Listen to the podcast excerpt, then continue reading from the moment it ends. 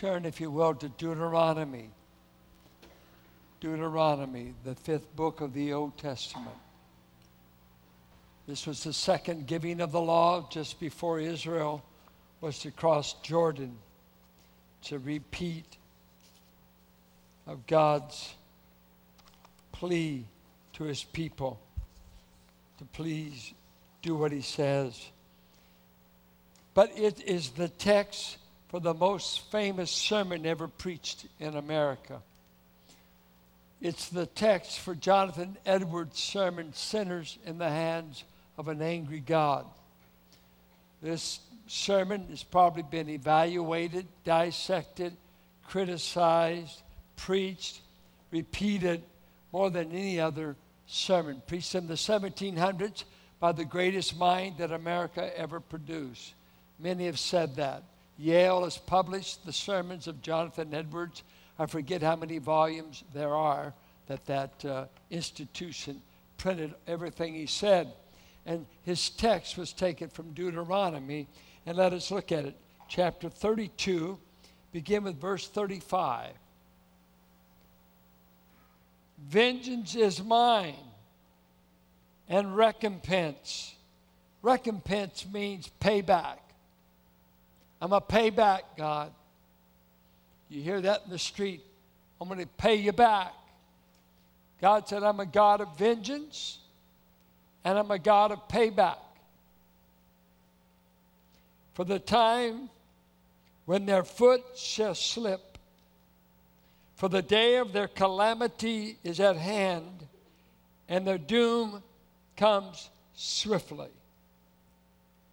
As Edwards described the state of the lost and living on slippery ground, his language was so astounding as he described the state of the unsaved as hanging on a spider web open the open and gaping mouth of hell. He said, You are hanging over hell on a spider web that can break any moment. You're walking across a termite infested bridge that will cave in any, morning, any moment. You're walking over a thin thatched roof by which you may break through any moment. And as he preached and described the state of the lost, they begin to scream they begin to yell. They begin to cling to the pillars of the church. And many crit- criticize that as emotionalism, as people were overwhelmed with fear, grief, and pain. For you see, in New England at the time of Jonathan Edwards, you had to go to church. Church was run by the city hall, was run by a committee, what we would call the uh, local city hall, government, uh, they would run it, you were not necessarily saved. And so he's preaching. You're, you're in a dangerous, dangerous place. It goes on. Pick up verse 40. For I lift my hand to heaven and swear, as I live forever, if I sharpen my flashing sword and my hand takes hold on judgment, I will take vengeance on my adversaries and will, will repay those who hate me. I will make my arrows drunk with blood, and my sword shall devour flesh. With the blood of the slain and the captives, from the long hatred heads of the enemy. Rejoice with him, O heavens. Bow down to him, all gods. For he avenges the blood of his children and takes vengeance on his adversary. He repays those who hate him and cleanses his people's land. I've spoken so far four sermons on the love of God. Today I want to talk about the wrath of God the wrath of God. Look at Psalms 7 and verse 11. 7 11, and we're not throwing dice. God is a righteous judge, a God who feels indignation or anger every day. You see that? He feels indignation every day. Or what do you do with Proverbs? Let's turn to Proverbs chapter 6. Does God hate anything? I heard some say no, some said. Verse 16 There are six things that the Lord hates, seven that are an abomination to him haughty eyes, a Hebrew euphemism for pride, high browed, a lying tongue. And all of you were born liars. We started lying from the first time we were threatened to be spanked. We're all born liars. Psalm says that from the womb we went lying. Uh, and hands that shed innocent blood. Baby, give me the ounce and blow you away. God said, I hate you.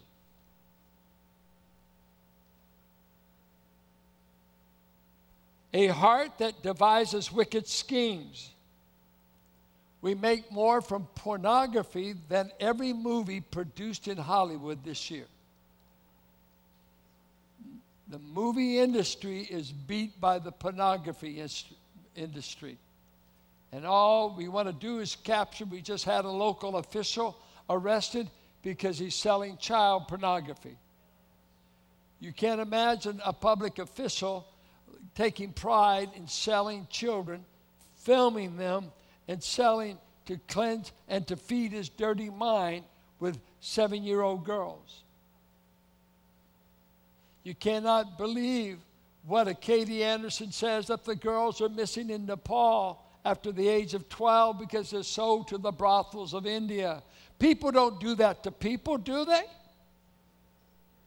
People won't shoot you for an ounce of coke, will they? We had one of the young men of our church. His father was the uh, fire captain, fire chief, not fire, rather police chief of Richmond blew his boy away over a drug deal gone bad. You wouldn't kill a man over a plant, would you? Yeah, we're doing it all the time. We've gotten good at it. Dylan had a line there's so much evil and so much trouble, you can't keep track of it no more. And you can't. You can't. I hate a lying tongue. I hate those who kill. I hate those that devise wicked plans, feet that make haste to do evil, a false witness who breathes out lies, and one, oh my, who sows discord among brothers.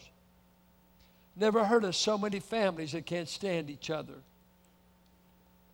I hate my brother, hate my sister, and all. Oh, they're fighting over a thousand dollar will but they've learned to hate each other over a low down dollar. Some misunderstanding. We don't talk anymore. You don't. No, that's your brother. That's your sister. Well, we don't talk to each other. No, that can't be. Oh, it is.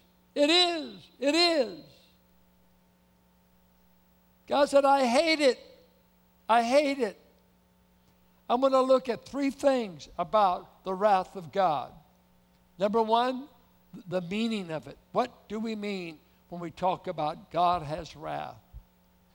Two, I want us to look at human beings live with the menace, the Im, uh, imminent threat that God's wrath may fall on them, the menace of divine wrath. And finally, the means of escaping divine wrath. What's the meaning of divine wrath? What are we saying? Many professed believers uh, they're afraid to talk about a God that uh, is going to judge, a God that gets angry. They, they think it's, uh, oh, oh, you're a hellfire brimstone preacher. Well, I'm not, but Jesus was. Nobody warned us more about hell than the one who did the most to keep you from going there Jesus. They say, well, boy, you sound like some Appalachian uh, fanatical, wild eyed priest. No, I'm a Bible preacher, so I preach what God says. And God never did hide the fact that He's angry and wrath is coming. He never did hide that. Well, you got to tell them about the love of God. I've been telling you for four weeks about it when I was here. I got ta- out of town on the love of God. I'm coming back on the wrath of God. You might hope I take another vacation. I think we've lost this because God is holy at the same time He loves. God is just at the same time He loves. And so we call it the holy love of God. God, we make it easy. One man said, God has to forgive, that's his job. God doesn't have to forgive you. I said, God doesn't have to forgive you. You don't dictate the terms on whether He forgives you. If God doesn't want to forgive you, He won't. And He'll be just, He'll be righteous. Come on, God, you got to forgive. I blew it. I hate. I did the. Eh, forgive. Keep up your job. Oh, no, no, no, no. It was one of the greatest dilemmas that God had to deal with. How can I make a command to people, don't do this, and them do it, and now what am I supposed to do? Be a indulgent parent that said, well, I didn't mean it. Then, if I judge them, like I said, Adam, don't eat of the fruit of the tree. If you do, I'm going to kill you. No, you won't. Yes, I will. You're listening to the devil, and I am going to kill you. And we've been dying ever since Genesis 3. We've been burying millions of people. We've been born with spiritual death. We've been born in uh, isolation, separation from God, because God said, I will keep my word. And when I prescribe penalty, I must carry out my word. I will not accommodate your sin. Because I'm holy and I'm telling the truth. I am always righteous when I'm angry. My wife, she gets nervous she thinks I'm getting angry. She hadn't seen anything in this marriage. She hadn't seen what, but according to Proverbs, an angry man is a fool and to be avoided. Anger in our way of living uh, means someone out of control, someone uh, uh, doing something irrational. Listen to what it means when we come to God. When we say God has wrath, it's never capricious, self indulgent, it's not irritability, it's not emotional, it's not morally ignoble that human anger usually is. James says, human anger, we normally do anything right. God is always right when he's angry. He's angry for the right reasons. And he's angry in the right way. It is instead a right and necessary reaction to objective moral evil. God is only angry where anger is called for. Even among men, there is such a thing as righteous indignation, though it is perhaps rarely found. But all God's indignation is righteous. Arthur Pink said this Scripture never hides the fact of God's wrath. He said, Vengeance is mine. He will deal with those who hate him. He said that.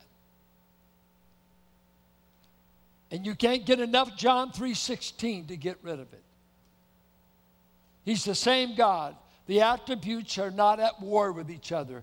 He's not more holy than he's loving, and he's not more loving than he's holy. He is strictly balanced. He has all of his attributes in total balance. They're not in competition with each other. Oh, I want to love them, but I'll have to give up my holiness. I want to love them, so I got to give up my righteousness. No, no. All of his attributes are equal. He, he can love you while he hates what you are and what you've done. And we'll find out how he solved that. Great dilemma for God to forgive people who hate him. Great dilemma for God to forgive people who he said, I'm going to judge. So, how does he deal with the problem? Well, uh, we're looking at this some more. Anger is a part of the holy nature of God. Look at what Romans says about God's anger, why he's angry. Look at Romans. Paul is introducing the greatest thesis in the Bible on the gospel Romans. It is the, you don't know the gospel very well if you don't know Romans. The whole book is writing on what the justice of God is. He says, first of all, my gospel offers you a righteousness with God by faith. Beautiful, beautiful. 116 and 17. We've got good news. Good. I don't need it. I'm driving a nice car, got a good retirement account, and I'm an American. Give it to somebody. Nietzsche said Christianity makes people sick because they only offer hope to the sick. If you're well, you don't need Christianity. That was Nietzsche. He said it was a crutch for weak people. But listen to what Paul says. The reason you need this gospel is this is where you're living and how God sees you. Watch verse 18. For the wrath of God, the righteous anger of God, is presently being revealed. It's a present tense. It is being revealed from heaven. Why? He's moody, he's touchy. No, against all ungodliness and unrighteousness of men who by their unrighteousness suppress the truth. Because men choose not to revere me and men choose not to obey me, I'm going to reveal my wrath. I'm going to turn them over to sin. I want to turn them over to gross immorality. I'm going to turn them over to idolatry. And then he comes to the end of the section and he names 31 sins in the book. He comes to the end, verse 28. And since they did not see fit to acknowledge God, God gave them over to a de- debased mind to do what ought not to be done. They're filled with all manner of unrighteousness, evil covetousness, malice. They're full of envy, murder, strife, deceit, maliciousness. They're gossips, slanderers, haters of God, insolent, haughty, boastful, inventors of evil, disobedient to parents, foolish, faithless, heartless, ruthless, though they know God's decree that those who practice such things deserve to die. They not only do them, but give approval to those who practice them. He goes on in chapter 2 and he says, The Jew who claims to be right with God, he's under judgment too. He judges the Gentiles, but he's just as guilty. Then in verse 4, do you presume on the riches of his kindness and forbearance and patience, not knowing that God's kindness is meant to lead you to repentance? But because of your hard and impenitent heart, you are storing up wrath for yourself on the day of wrath when God's righteous judgment will be revealed. He's going to judge every man according to his works. And he keeps going on. Judgment is coming. Judgment is coming. Judgment is coming. The wrath of God is God's holy revulsion with everything unlike Him. Everything that's been against Him and has broken His commandments, God said, I'm going to get vengeance. I'm going to pay you back. For the wages of sin is not a pat on the back, but death. Not just physical death, but I'm going to separate you and put you out of my sight forever. Now, who lives with this threat? Who lives with this kind of threat over them? Turn with me to John 3:16. John 3:16. You all know it. Let us follow it out. God so loved the world that he gave his only begotten Son, that whoever believeth in him should not perish but have eternal life. Don't we all know that verse? Is it not wonderful? But watch verse 17. For God did not send his Son into the world to condemn the world. And the word condemn meant to make you liable to penalty. He didn't come to put you under penalty. I found you condemned, is what he's saying. I found you already like this. So I didn't come to produce the condemnation. I found you living under this state. So I didn't come to condemn you. I found you this way. But in order that the world might be saved through him, I came to save you from righteous judgment to come. Whoever believes in him is not condemned, but whoever does not believe is condemned already. Why? Because he has not believed in the name of the only Son of God. You've not put your trust in God's Son. That's your condemnation. And then he says, Watch. And this is the judgment. The light has come into the world and people love the darkness rather than the light because their deeds, their works were evil. We came in the room, we threw on the light, and you threw it off. Said, What I'm doing in this room is so evil and bad, I don't want you to see it. I've chosen darkness. And Christ says, If you choose to remain in the dark, I've made a place of outer darkness. Hell is just the continuation of your refusal to come to the light.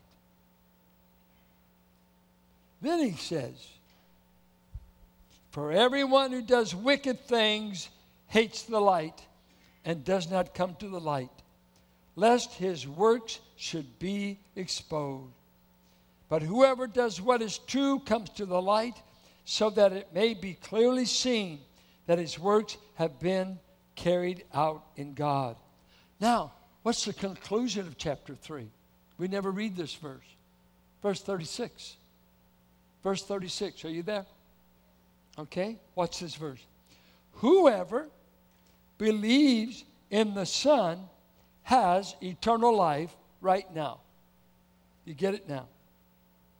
Whoever does not obey the Son, which is an equivalent of believe, shall not see life, but the wrath of God remains on him. Is that true? When God found you, notice how he describes you. Look at Ephesians 2.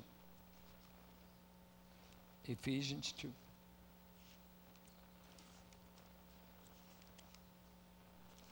And you were dead, verse 1, in the trespasses and sins in which you once walked, following the course of this world, following the prince of the power of the air, the spirit that is now at work in the sons of disobedience, among whom we all once lived in the passions of our flesh, carrying out the desires of the body and the mind, and were by nature children of wrath. Like the rest of my, whose wrath? We were children who were living under the divine wrath of God. Just like Rome, we were being given over to our sin. God was pulling back the restraints, letting us sin all we wanted. Sin all you want. You can put in have all your idols. You'd rather go hunting than you would to serve God. You'd rather make money than to love Jesus. You got all these choices, and He just lets you do it let you do it. And Ecclesiastes 8:11 says, because the sentence against a crime is not quickly carried out, the sons of men are bold to continue in sin. Because God hasn't put you in hell yet, you keep saying, I'm going to keep living the way I'm living because I'm never going to see judgment anyway. You're deceived, you've been lied to, you're going to perish. Evangelism is not an option and it's not a little fun thing we're involved in. We believe the people on this earth are going to heaven or hell, and we are supposed to be the first resort to get them to heaven. You're living in paradise. You say, man, when I go look at my house, I don't see paradise. If you see what I'm living with, it's not near paradise. You are. You want me to show you what God said? Look at when He saved you. I want you to hear what He said He does for you. Look at 1 Thessalonians chapter 1. Some of you need to break in your Bible. This is your morning.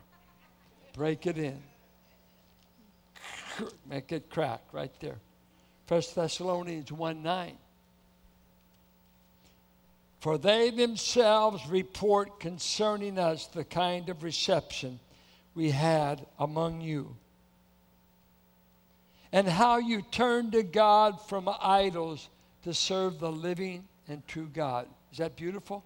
When we came to you, you were idol worshippers, and you received Christ, and so there was a turn. You turned from the idols, you turned to the living God. Well, what do we do now? Watch, watch, watch, watch. And to wait for his Son from heaven, whom he raised from the dead, Jesus, who is delivering us from the wrath to come. Do you see that verse? Jesus is delivering you from the wrath to come. Now, some make that wrath hell only. Well, that's good enough. That's pretty good. That's not a bad deal. You got hell canceled? Yeah.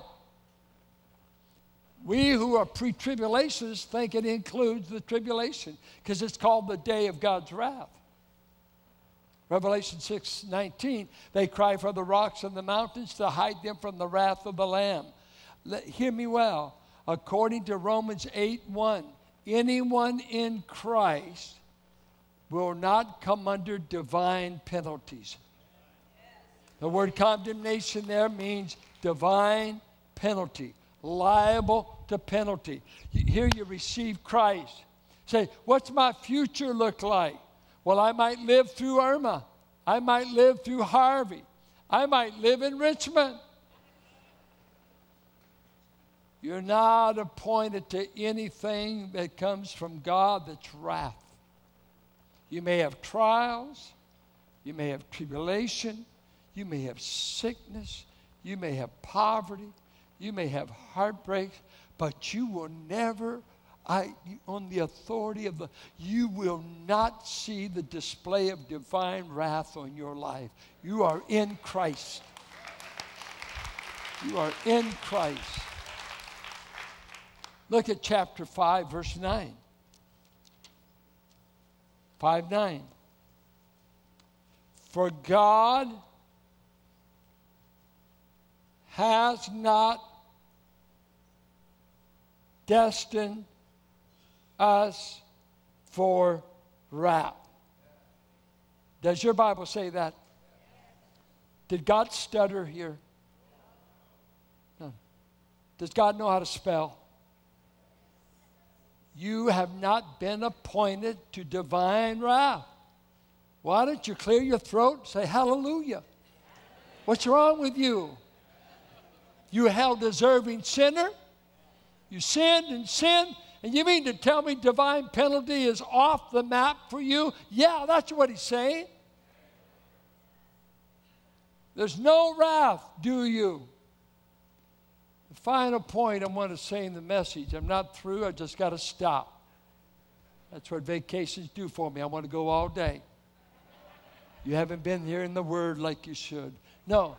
Uh, in the New Testament, four times, four times we meet a word. Romans 3.25, Hebrews 1.17, 1 John 2.2, 2, 1 John 4.10.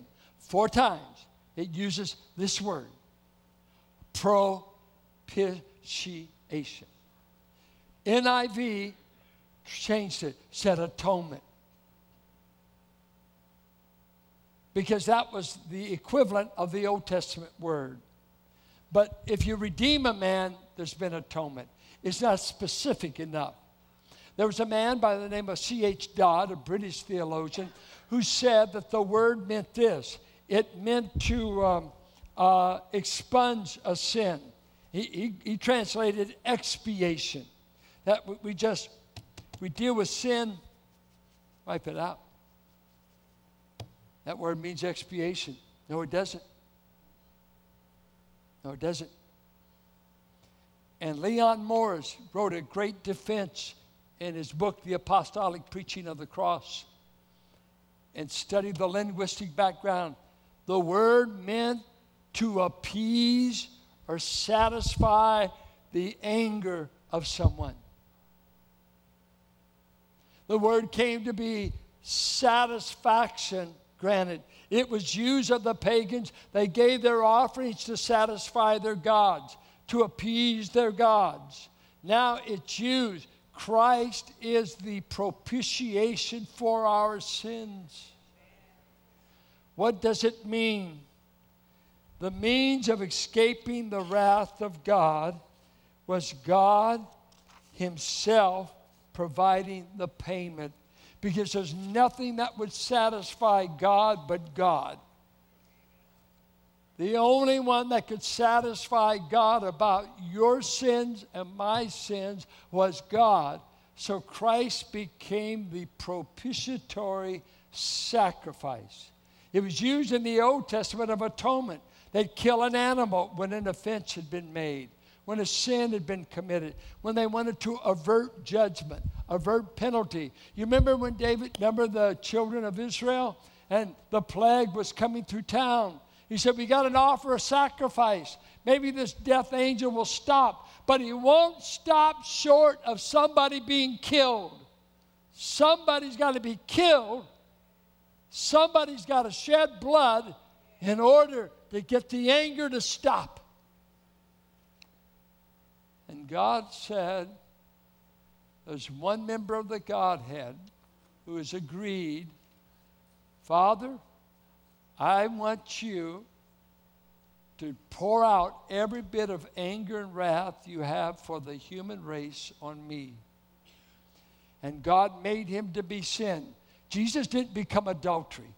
Jesus didn't become a liar. He didn't become a when he made him sin, he became the penalty of the sin. Jesus not a dirty old man on the cross. He's the holy son of God. But God said, "I'm going to make him to be your penalty. And I'm going to make you his righteousness." In a moment, I'll do it.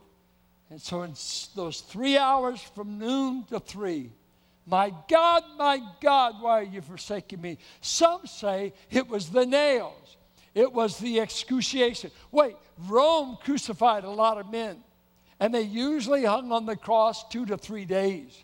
There's other men who suffered longer and more extreme than Jesus, as far as the physical aspect. But guess what happened? When Adam and Eve sinned, they begin to die physically, and it took over 900 years. But that very day, they died to God. Guilt, isolation, blame, shame, moral conflict, uh, interpersonal conflict, murder in the family. All of this broke out so that it was a spiritual alienation. And the Lord Jesus in a cosmic moment, bore all the spiritual separation and pain of what your sins were going to bring you in the future wrath of God. God said, He alone can satisfy my justice and show my love at the same time. He will bear both my holy judgment and unleash my divine love. I'll make him to be sin for you. This is our gospel. This is why you ought to be telling men and women the good news. If it works for you, It'll work for your neighbor.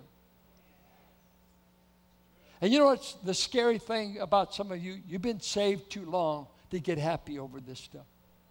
You're bored with it. You don't even sing Amazing Grace and mean it because it's not a new arrangement. Give up on the arrangement. I haven't heard a song by Britney for a long time because all the stars are coming and going, honey. They ain't lasting. There has been, I just saw, I was kind of nearly wept as I read the paper this morning. Lady Gaga is not going to go on tour next year.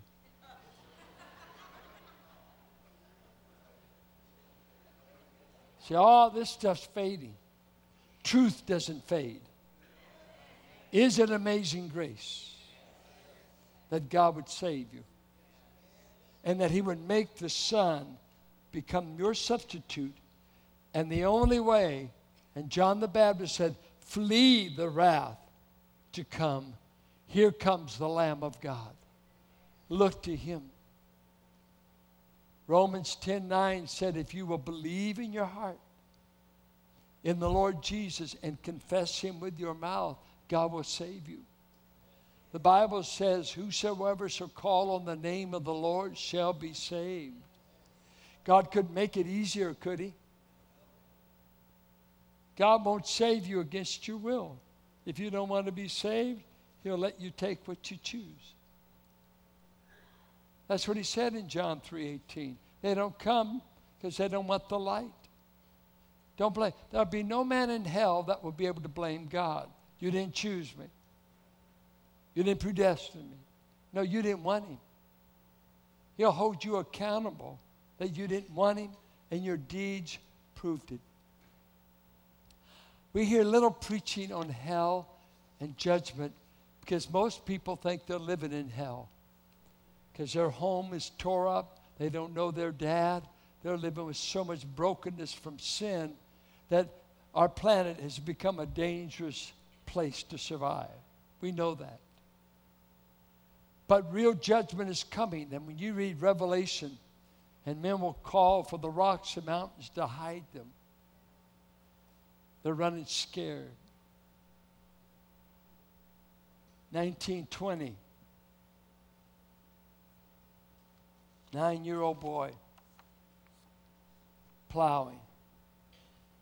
Cherokee County, Oklahoma. And as he plowed, this song went through his mind because he'd been at a camp meeting the night before. Uh, I've been to these camp meetings where they build them out of brush arbors. They build them out of.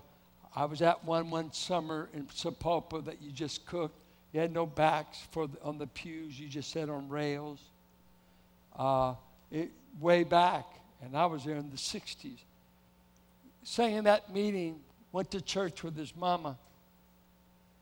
But he said as he was plowing all that morning as a nine year old boy, the words of the song kept rolling over his mind that they sang at the meeting the night before. When judgment day is drawing nigh, where shall I be? When God the works of men shall try, where shall I be? When east and west the fire shall roll, where shall I be? How will it be with my poor soul?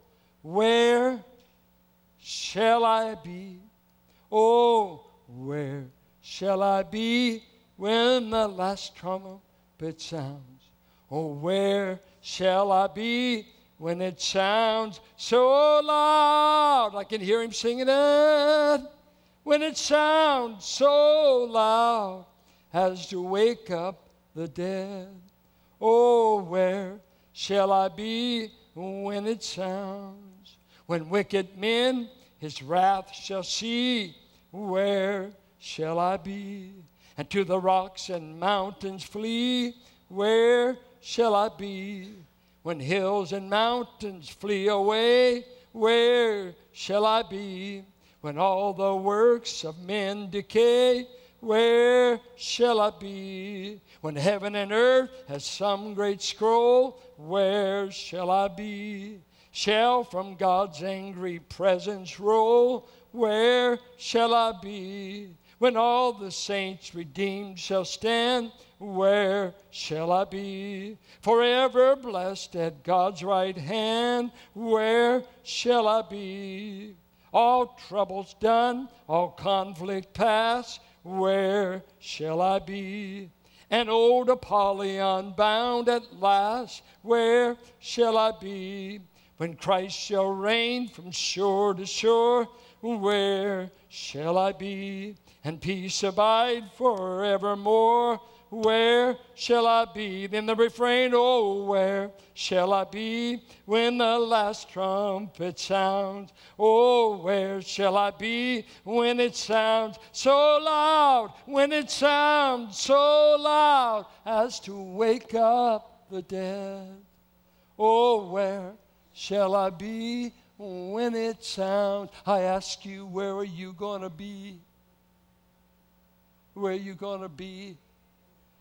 And he said, as he took the corner of the field plowing, as a nine year old boy, he stopped the team. He got on his knees, and the nine year old boy, he said, Lord, you're the only one that can tell me where I'm going to be. I don't know. I'm lost. I'm lost. I'm a nine year old boy that doesn't know you but you're the only one that's got the answer. I'm coming to the door. I'm coming to Jesus. Jesus, could you tell me where I'm going to be? And before he got up, he received eternal life, and he could hear these words You shall not perish, you shall not come into judgment, you shall not see my wrath. I ask you, where shall you be? Do you know Christ today?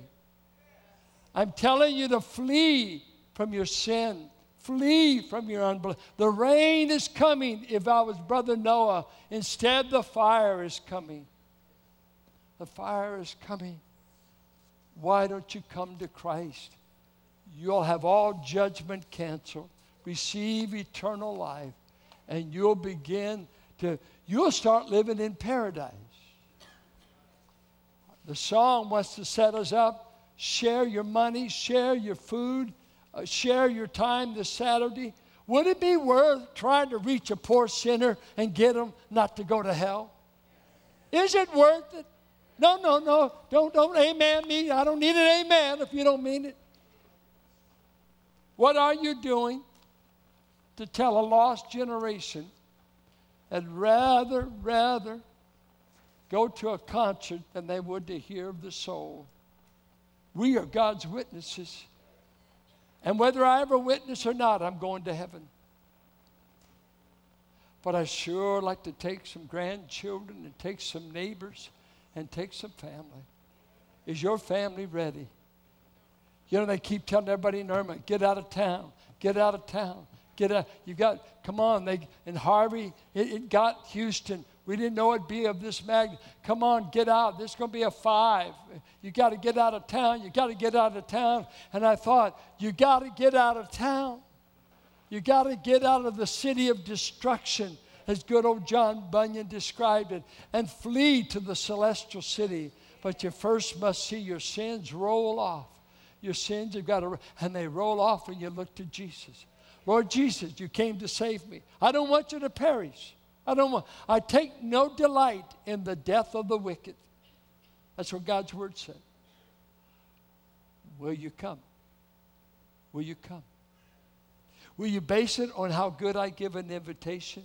Or will you give it on the basis I'm living under the sentence of God? It hasn't yet fell on me, but I'm facing the judgment of God. I want to escape. Come to Jesus. He is the city of refuge the avenger of blood will not be able to touch you. Come to the Lord Jesus.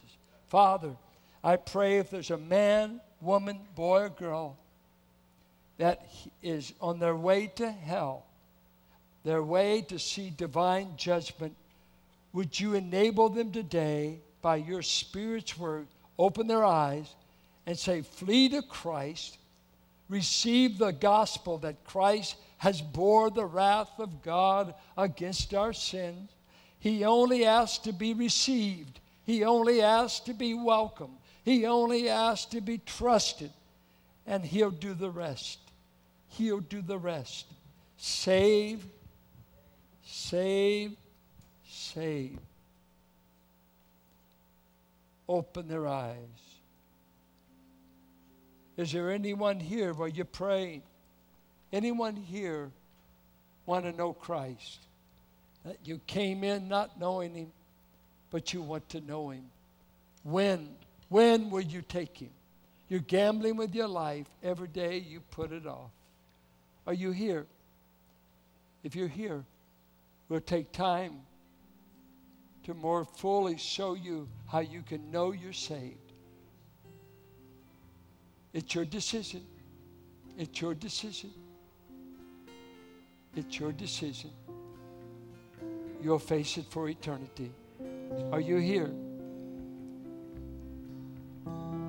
Jim put out a Bible. We're going to take a love offering to help defray our Saturday outreach. You've been told about this we sing. You can bring it. If you're someone here that you want Christ, you're still wrestling, me and some pastors will be standing up front. We'll take time for you. We don't want you to perish. We don't want you to perish. We don't want you to perish. Come, come. I'll stand over here so you won't be, while people are giving their money. David, you stand there, and I'll stand here. Joe, Malcolm, if you want to help us, just stand up front. Let's stand.